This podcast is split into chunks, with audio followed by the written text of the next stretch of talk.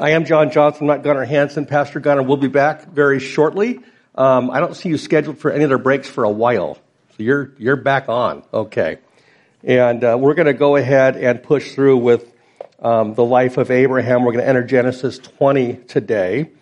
Um, recall where we've been. We saw the creation of the world. We saw what God did. We saw that there's four major characters in Genesis. Um, all of this is revelatory towards the seed of the woman spoken about in Genesis 3.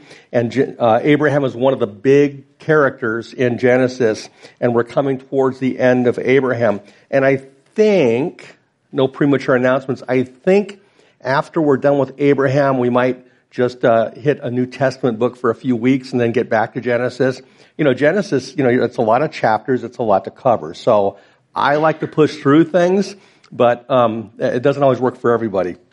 So uh, before we get into this, I'm going to place my mirror, and uh, you think that's a clever uh, ploy, but the truth is, I'm, I'm in this study this week, and uh, it beat me up. It beat me up. You know, you always live the lesson when you have a chance to teach the Bible, and I want to be preaching to myself primarily. So as we open Genesis 20, let's go ahead and pray. Father, we're about to enter the Word of God, which you have memorialized for us for your purposes. Uh, events that probably took place, what, 3,400 years ago? And they're preserved for us. And they're people. People don't change, and certainly God doesn't change. So you, Lord God, please reveal yourself to us today.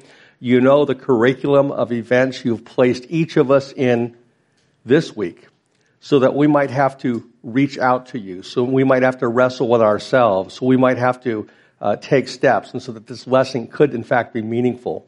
So we trust that you will grow us. Grow us. I pray, pray that your uh, would be the, the king over even my words today, that they be your words.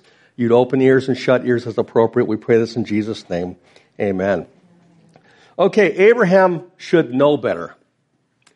Great man of faith, but he tends to stumble a little bit. Let's go ahead and read the first few verses of Genesis 20. Uh, starting in verse 1, we use uh, the 95 edition of the NAS here because Gunnar likes that. I don't care what version you use, but that's what I'm reading from.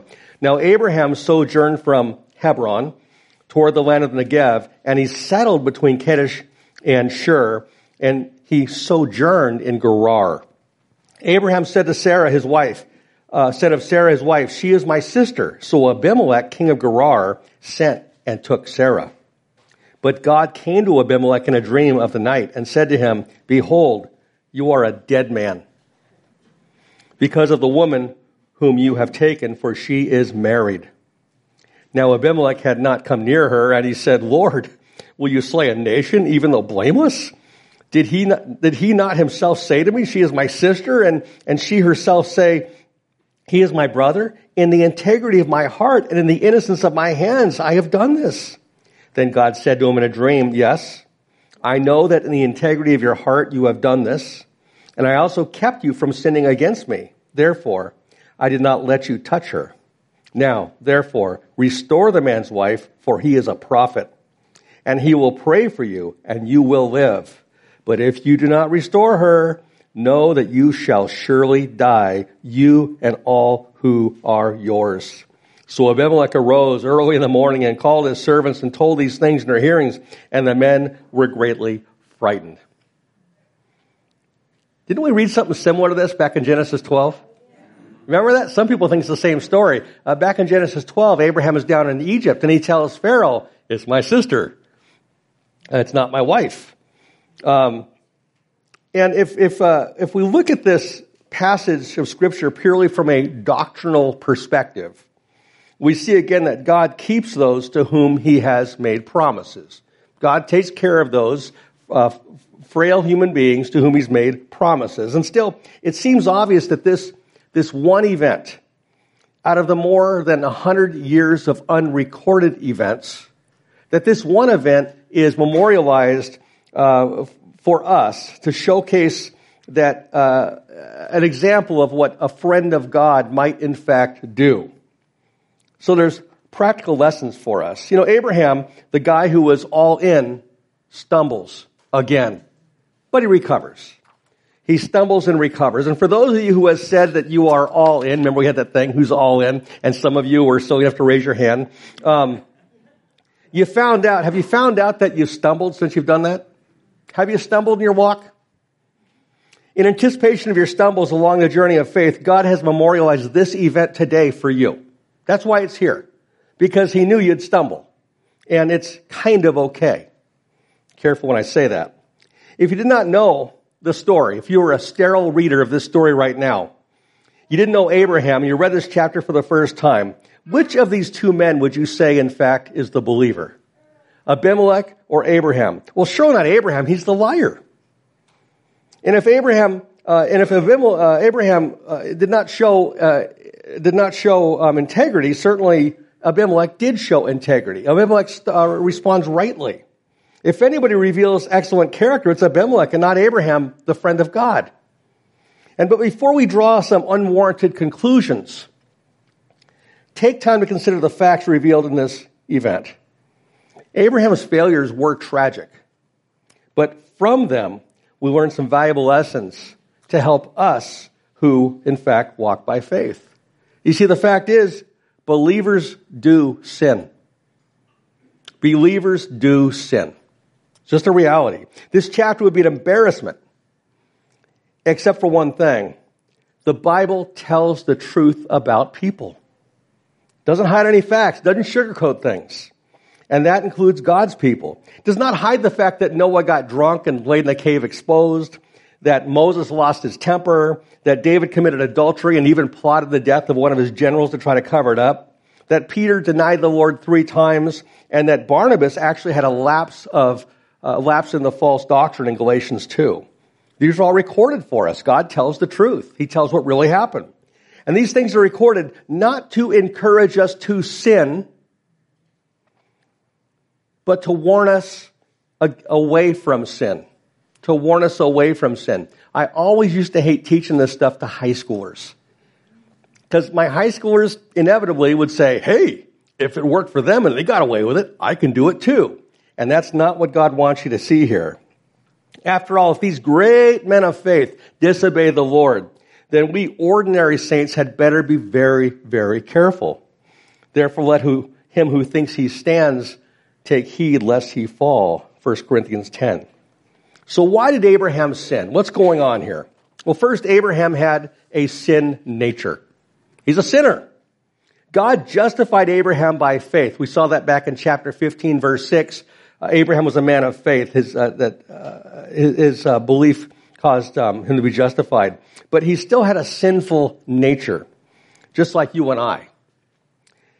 God gave him a new name from Abram to Abraham, but he did not give him or change the old nature. He did not give him a new nature at that time. The old nature still clings on, and some of you know what I'm talking about. You've wrestled with it. Uh, 1 John 1 says, if we say we have no sin, we deceive ourselves and the truth is not in us.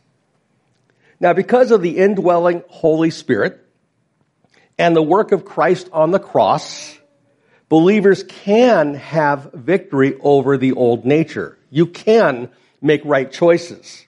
But victory is not automatic. We must walk by the Spirit if we hope to overcome temptation. We must actively walk. And Gunnar's going to give a class on what walking by the Holy Spirit is. Uh, make a schedule for that, Gunner. Okay. It takes act, it, it's, it's not a passive activity, it's active. You people who have trained children know this. You've got to teach your kids to be active about being good. And that leads to the second consideration. Abraham moved into enemy territory. I'm not saying he's wrong in his move, but it's just a fact. He moved um, into enemy territory after after living at Hebron, which means fellowship, by the way. Lived there for perhaps 20 years. He then decided to go to the land of the Philistines. Now, Gerar is just within the Philistine borders, but it's still a dangerous place to be. Just like us, Abraham lived in a world that does not honor God. He gets it. We're in the same place. And perhaps it was the emotional trauma from the destruction of Sodom and Gomorrah. After all, these are people that he knew, and they're gone. Perhaps it was the smoldering tar pits from the destruction that had a very unpleasant odor as the evening winds blew over them for months and months and months, living next to that destroyed Sodom and Gomorrah valley. Whatever his, whatever his motives to move, the decision brought challenges. And true, Abraham did not go down to Egypt again. He, he stayed within the confines of the promised land, but he moved to a place that was a dangerous position. And Jesus tells us, watch and pray lest you enter into temptation. Abraham's in a dangerous spot. And this is something each of us have to consider as we choose our work environment, our retirement location, or the place we're going to send our kids for school. What kind of environment are we entering? What's likely to, what is the likely impact of the location that we choose? Is there a greater chance that I will influence people for the Lord or that they will influence me away from the Lord? It's something to think about. And after, after arriving in Gerar, Abraham began to walk by sight, not by faith. For he began to be afraid. Look at verse 9. Then Abimelech called Abraham and said to him, What have you done to us? And how have I sinned against you that you have brought on me and on my kingdom a great sin? You have done to me things that ought not to be done. Boy, he's eloquent. And Abimelech said to Abraham, what have you encountered that has caused you to do this thing? The text is quite G rated, and you have to read into it what was going on that caused this kind of disturbance. They couldn't have children while Abraham was there. God was not allowing them to have children. Something was going on. And Abraham said, well, be, verse 11, because I thought surely there is no fear of God in this place and, and they will kill me because of my wife. Listen, fear of man and faith in God cannot dwell together in the same heart at the same time. They are mutually exclusive from one another. Uh, Proverbs 29 says, the fear of man brings a snare, but whoever trusts in the Lord shall be safe. You can't have it both ways. Every day is a choice. Abraham forgot that his God was the Almighty God who could do anything and who had promised, who had made promises to Abraham and Sarah. He didn't need to worry about this. But how many things do we not need to worry about? And we reflect the same thing. Listen, while God's promises are sure things, we cannot fully embrace many, many blessings of God when we refuse to deal with our repetitive sin. The basic cause of Abraham's failure was the sad fact that he and Sarah failed to judge the sin they had committed back in Egypt. They had admitted their sin to Pharaoh. They confessed their sin to God. But the fact is that the sin surfaced again and it indicates that they did not judge the sin or forsake the sin. Proverbs 28 says it this way. He who conceals his sins will not prosper, but he who confesses and forsakes them will find compassion. But I confessed my sins. Yeah, but did you really mean, did you really mean to do something about it? There's a difference. In Abraham's case, the sin had actually grown worse. And now Sarah shares in the lie as well. Again, chapter 20 verse 5. Did he not himself say to me, she is my sister, and she herself said, he is my brother? She's telling a lie also. A home kept together by a lie is in really bad shape. And here we see the real problem. The real problem with John Johnson. This is my problem. And feel free to fill in your own name if you choose to. I am not serious about my sin. A lighthearted admission of sin is not the same as broken-hearted confession.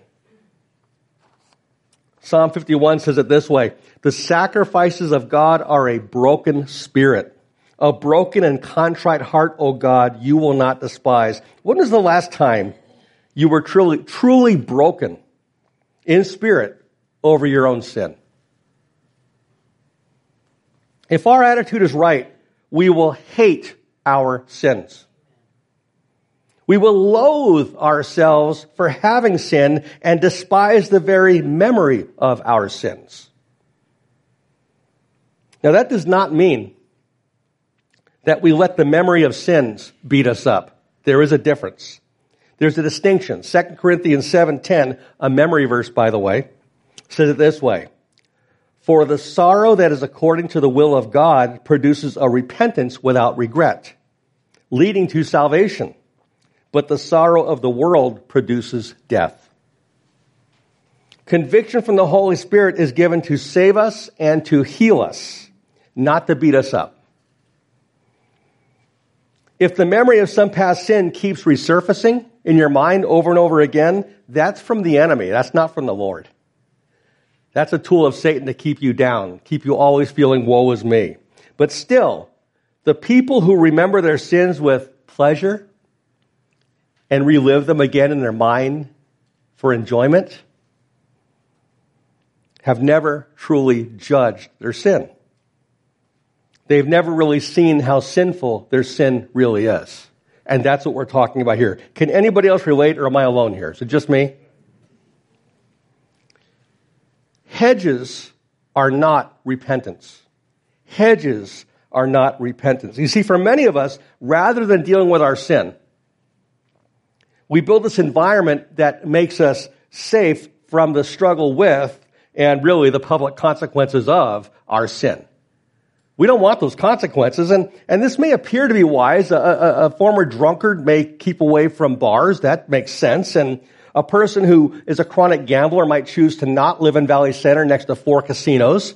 That seems to make sense. And, and a womanizer may choose to work and live with only men and keep away from women entirely. And while hedges may seem valid safety nets, there's a difference between a hatred of sin and a mere hatred of the consequences of my sin.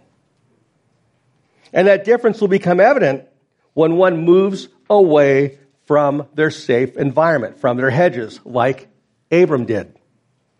When they venture out on that business trip alone in the hotel room, when they move out of their parents' house, or in Abraham's case, when he moved away from Hebron, a safe place. Abraham's move made it apparent that he still feared the opinion of men, guilty as charged. It became apparent that over time, they had in fact minimized the sin.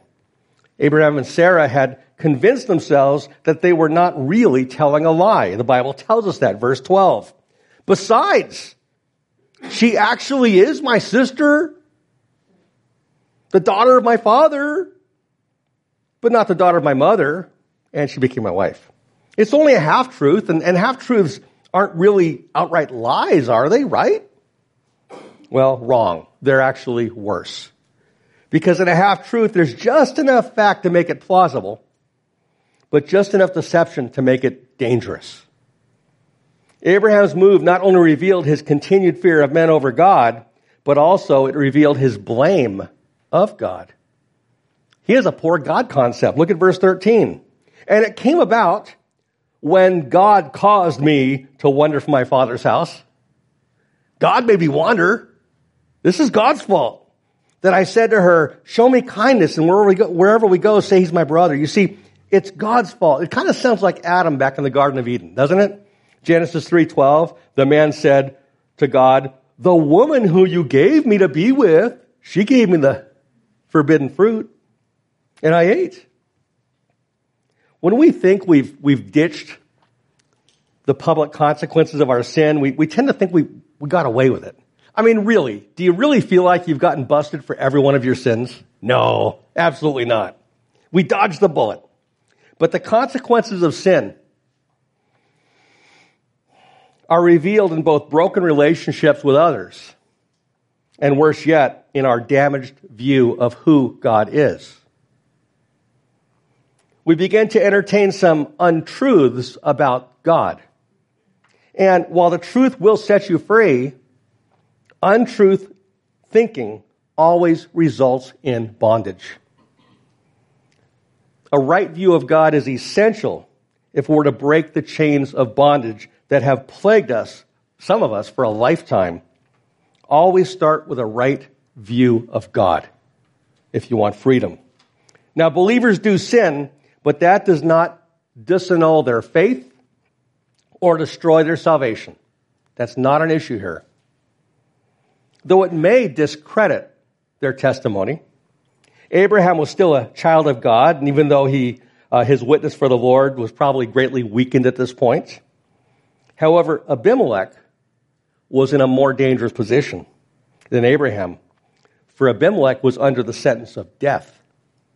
Abimelech was apparently more serious than Abraham about making the situation right. Good for him. Verse 14. Abimelech then took sheep and oxen and male and female servants and gave them to Abraham, and he restored uh, his wife Sarah to him. And he said, Behold, my land is before you. Settle wherever you please, just away from me. Uh, to Sarah he said, Behold, I give you your brother a thousand pieces of silver to vindicate the offense towards you. And Abraham prayed to God, and God healed Abimelech and his wife and his maids so that they bore children. A lot was going on we don't know about. For the Lord had closed fast all the wombs of the household of Abimelech because of Sarah, Abraham's wife. You see, Abimelech was a man of integrity. And when God spoke to him, he obeyed. He had many fine qualities. He's a good dude, but he was not a believer. And therefore, he was a dead man. Ephesians 2 puts it this way, and you were dead in your trespasses and sins in which you formerly walked according to the course of this world, according to the prince of the power of the air, of the spirit that is now working in the sons of disobedience. Abimelech's genuine efforts at covering his sin did not make him right with God. Even people with apparent high moral values need a genuine faith in God for eternal salvation. Everyone must choose to put their faith in Jesus or they're lost. And this is not to minimize the enormity of Abraham's sin. We'll deal with that. For believers should not do what Abraham did.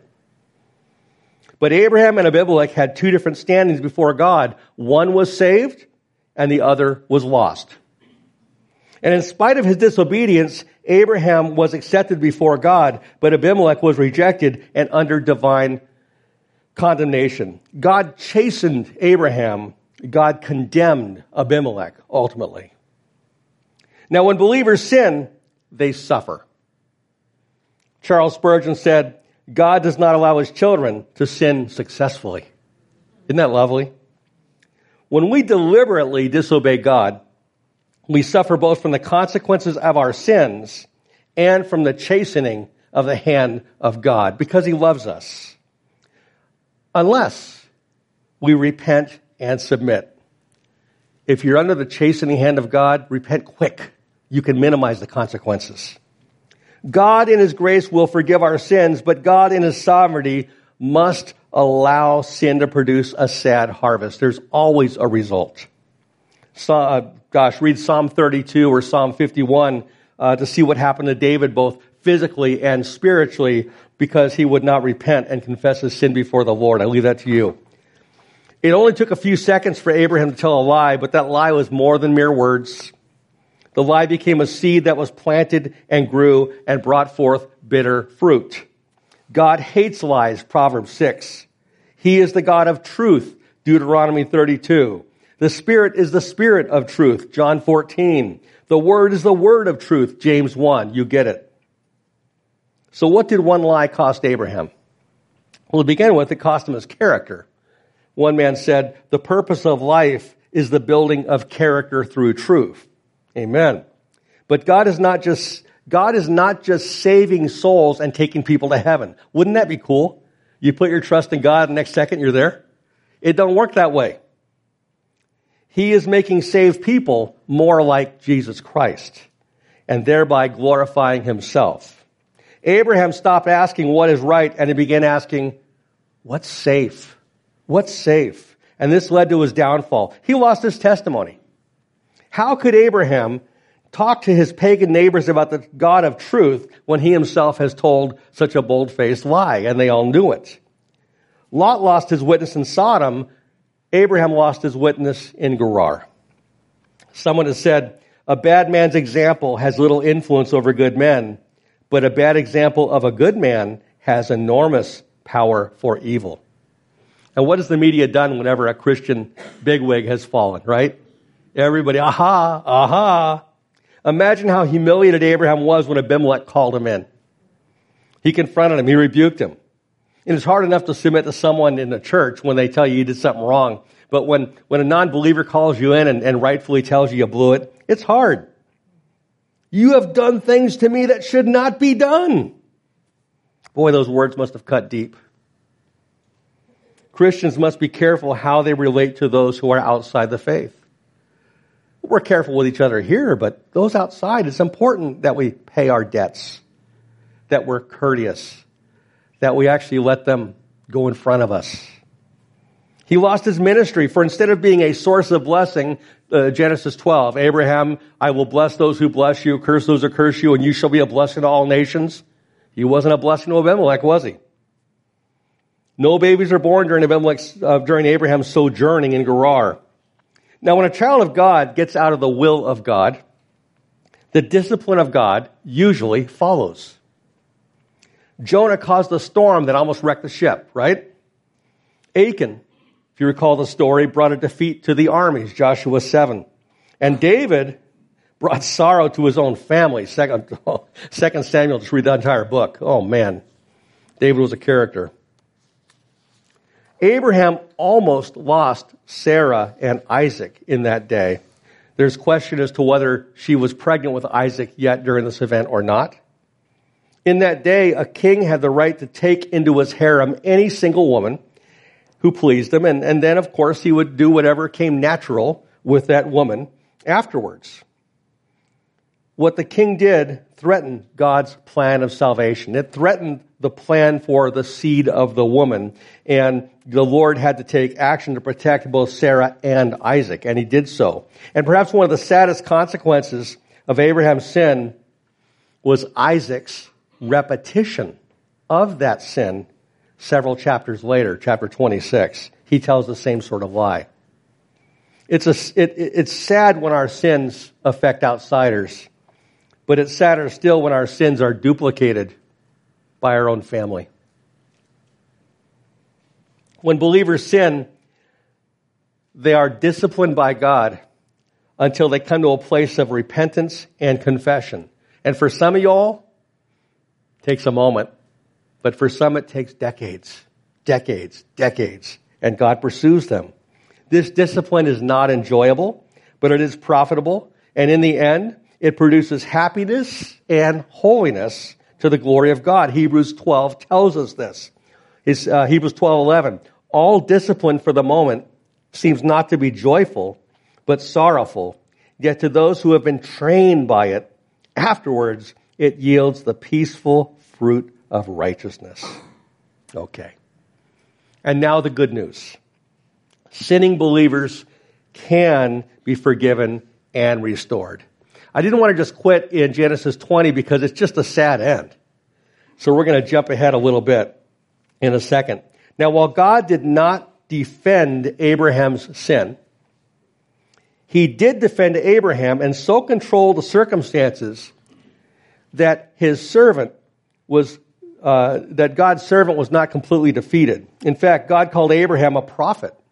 And he made it clear that Abraham's intercession was the only thing that stood in the way uh, between Abimelech and death. The fact that God answered Abraham's prayer for Abimelech is evidence that, uh, that Abraham uh, came to confess his sin and became, if you will, right with God. I believe Psalm 66 supports that. God does not reject his children when they sin. Any more than a parent rejects a disobedient son or daughter. Abraham was justified by faith and had, the, and had right standing before God. Justification does not change. We are accepted in Jesus Christ no matter what we are in ourselves. Of course, the fact that we are justified before God means that we should have a changed life. James says this faith without works is dead. But our position in Christ, our justification, is not altered by our practices on this earth. That's good news. Now, the important thing is that we deal with our sins humbly and honestly, confess them to God, judge them and forsake them, and claim his promises of forgiveness. 1 John 1 9 and many more. Abraham and Sarah, I believe, had made a new beginning. So let me turn your attention to the rest of the story. Turn the page to Genesis verse, uh, chapter 21. And we're going to skip most of it and just go up to verse 22. Jump way far ahead. The rest of the story. Gunnar's going to fill you in on the first half of Genesis uh, chapter 21, where Isaac is born uh, in a future date. But we don't want to miss the contrast today. The contrast, what we care about. How are we, Christians who have stumbled, to rebuild godly purpose in the places in which we dwell? How are we to fix this? Well, a couple of points from Abraham. First, we have to commit or, or take a stand, if you will. We, we have to vow, if you will, to do rightly. Look at uh, Genesis 21, verse 22. Now, it came about some years later, I interject, at, at that time that Abimelech and Phicol, the commander of his army, spoke to Abraham saying, God is with you in all that you do. That's a good thing. Now therefore, swear to me here by God that you will not deal falsely with me, that hurts, or with my offspring, or with my posterity, but according to the kindness that you have shown, we have shown to you, you shall show to me uh, and the land to which uh, you have sojourned. And Abraham said, I swear it. I, I commit. I, I will do rightly. Sounds good. Amen. As many as four years have probably passed since the events of chapter 20. And during that time, it is evident that God had blessed uh, Abraham and Sarah. And whenever, whenever, whenever a believer is restored to fellowship with the Lord, God can once again bless them.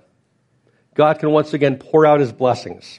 The purpose of discipline is restoration. The purpose of restoration is ministry and blessing. We're here for a purpose. And not only was Abraham's wealth increasing, but Isaac had been born, probably about four years old. And this miracle son must have been a leading topic of conversation with those around. Hey, how those old people have that baby? It's the talk of the town. The fact that he wanted assurance of Abraham's fidelity indicates the patriarch's deception probably still stung. Abimelech was no fool. They wanted assurance that Abraham would play fair with them because he was such a powerful man. Remember, when he, when he was in the Battle of the Four Kings, he had you know, hundreds of, of trained troops. So what a testimony. God is with you in all that you do. Abraham did not permit one lapse in faith to cripple him for all time. He got right with God and made a new beginning. Proverbs 24 says it this way, though a righteous man falls seven times, he gets back up. If you've blown it, get back up. Get back up. If you stumbled, get right with God and get back up. And do it instantly. You don't have to have times I'll better grovel for seven days and whip myself. No. Get back up. You know that when Abraham lived in Hebron, he, uh, allied, he allied himself with some local leaders. Recall the neighbors that joined him to rescue Lot uh, against the battle of the four kings. He dealt with pagan people. He, he got along with people. There's no problem with entering into agreements with Abimelech. It's okay. Um, it did not compromise Abraham's testimony. The Bible warns us to not be unequally yoked with unbelievers. Uh, 2 Corinthians 6. But that does not mean that we have no dealings with people in the world. God's people cooperate with different people at different times for different purposes. You do it every day. We have to be discerning as believers to know how far to let it go and when to draw lines. Christians are called to be in the world, but not of the world. This is the way it goes. We're called to, we're, we are not called to just communal living. Let's just live with Christians and push everybody out. It doesn't work that way, folks. It should be noted that a failure to commit is a, is chronic in the American church today. Not here at GBC, but it's actually chronic. Trying to get people to do things is hard. Let me ask you, do you have trouble do you have trouble both committing and following through in your commitments? Something to think about. So after committing, I'll do it, sure. Abraham takes a stand and actually calls out Abimelech on a problem. Look at verse 25. But Abraham complained to Abimelech because of the well of water which the servants of Abimelech had seized. Wow. I don't know when that happened, but it sure must have happened. And Abimelech said, I do not know who has done this thing, you did not tell me, nor did I hear it until today. He's saying, Whoa, first I heard of it. Reproving is part of honest interplay. He commits. I'll be part of your, I'll be part of the community, but he puts on the table, here's a problem. Abraham could have stif- been stifled by the memory of the bonehead thing that he did and say, well, I just want to get along. I'll acquiesce to this. I won't bring anything up. But he speaks up for what is right. He gets it off his chest, and the issue does not fester. It's been dealt with. Now, water is still a very precious commodity in the Middle East and in Valley Center. Well, now we have various methods of, of uh, irrigation, but back in that day, they had to dig wells, and they had to guard their wells. Otherwise, people would take them away, and our enemies might fill them up. And clearly, some of Abimelech's servants had seized uh, Abraham's well, so the treaty of four years ago wasn't really working, hadn't done much good. So Abraham did the right thing. He confronted his neighbor with the facts. And Abimelech says, I, I didn't know about it. Did Abimelech know? We don't know. Only God knows. But let me ask you, do you find it a challenge to go face to face and to express in a positive way what's bugging you? You know, some families are, are just crippled by the things we don't talk about. Oh, it got quiet just then. Well, that's not good. That's not good. It's so much easier to go behind the back and talk about these things than it is to simply go face to face. And next, Abraham goes beyond mere words. Verse 27. Abraham took sheep and oxen and gave them to Abimelech, and the two of them made a covenant. Now, this is that contractual ceremony that Gunnar spoke about back in Genesis 15. They kill the animals, slice them through one on the other, they walk between them, and they're essentially saying, if I don't fulfill this contract, may God do to us this much and more if I don't do this sort of thing. It's a serious matter. And still, Abraham takes it a step further, something we don't see anywhere else. Verse 28. Then, aside from that ceremony, Abraham set aside seven ewe lambs of the flock by themselves this is new. Abimelech says, What are you doing? Verse 29. What does this mean? He said, verse 30. Abraham says, You shall take these seven ewe lambs from my hand so that it may be a witness to me that I dug the well. This is kind of like the story of Peace Child. Here, take these. Raise my own sheep. There's a bond here. Abraham sets aside seven very valuable ewe lambs as a living witness that we have a contract. And whenever you look at those lambs growing up and doing what lambs do, bah, bah, a little louder than that, aren't they? Yeah. Remember me. Keep your word. But wait, there's one more witness here. There's one more, verse 31. Therefore, he called that place Beersheba because there, uh, there the two of them had made an oath. The name of the well was another witness of the transaction. Every time you said Beersheba, you're saying well of oath. This is the well of oath, Beersheba. That's what that means. Both men swore to uphold the covenant, and the problem was settled. Ta-da! You see, this entire transaction actually involved three elements. There was a sacrifice, cut the animals, walk through. There was a witness, and then there was a promise. And you find these same elements in God's covenant with us through our Lord Jesus Christ. It's outlined in Hebrews chapter 10, verse 1 through 18. You can read it later. But first, there's the sacrifice of Jesus Christ on the cross, verses 1 through 14. Then there's the witness of the Holy Spirit within the believer, verse 15. And finally, the promise of God's word, verse 16 through 18. I ask you, how do you know you're saved? Because the Bible tells me so. Abraham's covenant with Abimelech only guaranteed possession of a well with water that sustained life. But God's covenant with his people guarantees that we have living water that gives us everlasting life to all who will trust the Savior. But wait, there's more. Planting. Look at verse 33. Abraham planted a tamarisk tree at Beersheba, and there he called on the name of the Lord the everlasting God. This tree, or maybe grove, is also part of the covenant. It's a witness of the promises of God. Every time he looked at the tree or the grove, he'd say, I remember that covenant. I remember those promises. As he built the oasis, Abraham was not merely interested in the ecology of water and trees, but rather he was giving a witness of what God had done for him. Do you remember the things that God has done for you? Have you set up markers?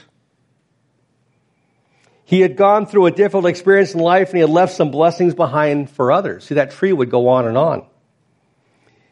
He's like the pilgrim described in Psalm 84 who passes through the valley of Baca or the valley of weeping and he makes this place of springs that's a blessing for others down the road. It's a, it's a principle God gives us. But still don't miss the phrase, there he called on the name of the Lord, the everlasting God. You see, this means worship. He's in a place of worship. You could follow Abraham's journey by the, the wells he dug and by the altars he set up. It's the story of Abraham's life. He was not ashamed to build altars in the presence of his neighbors or to offer worship in the presence of his neighbors. And once again, by ways of ups and downs uh, experienced by Abraham, he was able actually to learn something new about God. There's a new name of God. Um, El Elyon, God Most High, uh, we know about that, but the everlasting God, El Olam, it's the first time it's used. Through the falling down and getting back up, he learned something new about God. He had a new, new name for God. We've had El, uh, we've had El Shaddai, Almighty God, El Elyon, most, uh, God Most High, but now he has this new name to worship. And this is important as we go through life that we learn more and more about God so we can worship him better and better. There's always something more about God to be revealed around the next corner. You see, there's some truths in life and theology that can only be learned through experience, through going through the walk.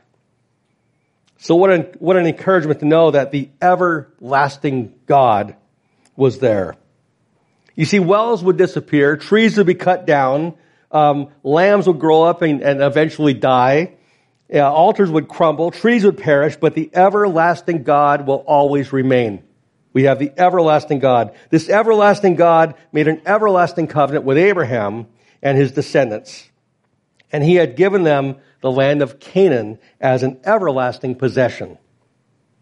As Abraham faced the coming years, he knew that God would not change. And you can know that too. Do you know and worship the everlasting God? Have you been introduced yet? Now, one last thing and we'll quit. It's called waiting. Waiting, verse 34. And Abraham sojourned in the land of the Philistines for many days. Some of you have been doing something for many, many, many days waiting. God gets it. The many days of this verse could be as much as 10 or 15 years because Isaac was a young man when he accompanied uh, Mo, uh, uh, Abraham up Mount Moriah in Genesis 22. You'll get that later. It must have been a good time for Abraham and Sarah raising a young Isaac, watching him grow. Precious in their sight, very happy time. Little did they know the great test that would lay before them. Some bad stuff was coming, but God was preparing them so they would be ready for the next test down the road. So, have you stumbled? Has your sin tripped you up maybe more than once? Well, this is for you. God includes the events in the pages of Scripture for our good. He preserves them for our lessons. And if today some sinful behavior or some sinful relationship has come to mind, it's a good day today to deal with it. Make a choice. Take a step. Like what the one guy said when you've, when you've dug yourself into the hole, the first rule is stop digging. Stop digging. Don't think you have to go it alone. There's this church full of people here to help you, to, to love on you, to equip you for your substantial purpose that's down the next road. Do, do reach out. I mean, Gunnar publishes his phone number for goodness sakes. Call the guy. Call other friends here. No one here is better than you. You're in a safe place here. So if you're going through some challenges, if you put yourself in a little communal living, put yourself in a box, can't take the risks, that's not from the Lord. If you find yourself under the loving discipline of the Lord, don't waste the opportunity to make a new start. Repent of the sin and then get back up. And if you're in that waiting time, and waiting, and waiting, we learn from Abraham that those are the times to establish markers. Markers of God's faithfulness, markers that tell others about the everlasting faithfulness of God to you. That's what those times are for. Times of waiting are times to explore what it means to worship God, to just spend time alone with God, to get to know who God is. It does not come naturally, the worship of God, but it is immensely beneficial. Okay, before you rush off to start stacking chairs and eating donuts, let's spend some time with God in prayer. Heavenly Father, difficult passage, somewhat dry, but deeply personal. Lord, you know the places where we've stumbled. You know the times that you have reached out and protected us from the bad thing. You know the consequences that you have covered and those that we live with every day. Father, you do not have us live with these consequences because you're disappointed with us or because you're mad at us, but to drive us closer to you. Lord, we ask that as the everlasting God, you would take the challenges that we have walked through in life and you would somehow use those challenges to grow us towards Christ likeness and that you would still help us to have a witness to others. And Father, for those who have who are waiting right now, Father, waiting and waiting, oh Lord, fill us with your presence and your everlasting joy and help us to be an encouragement to others in Jesus name. Amen.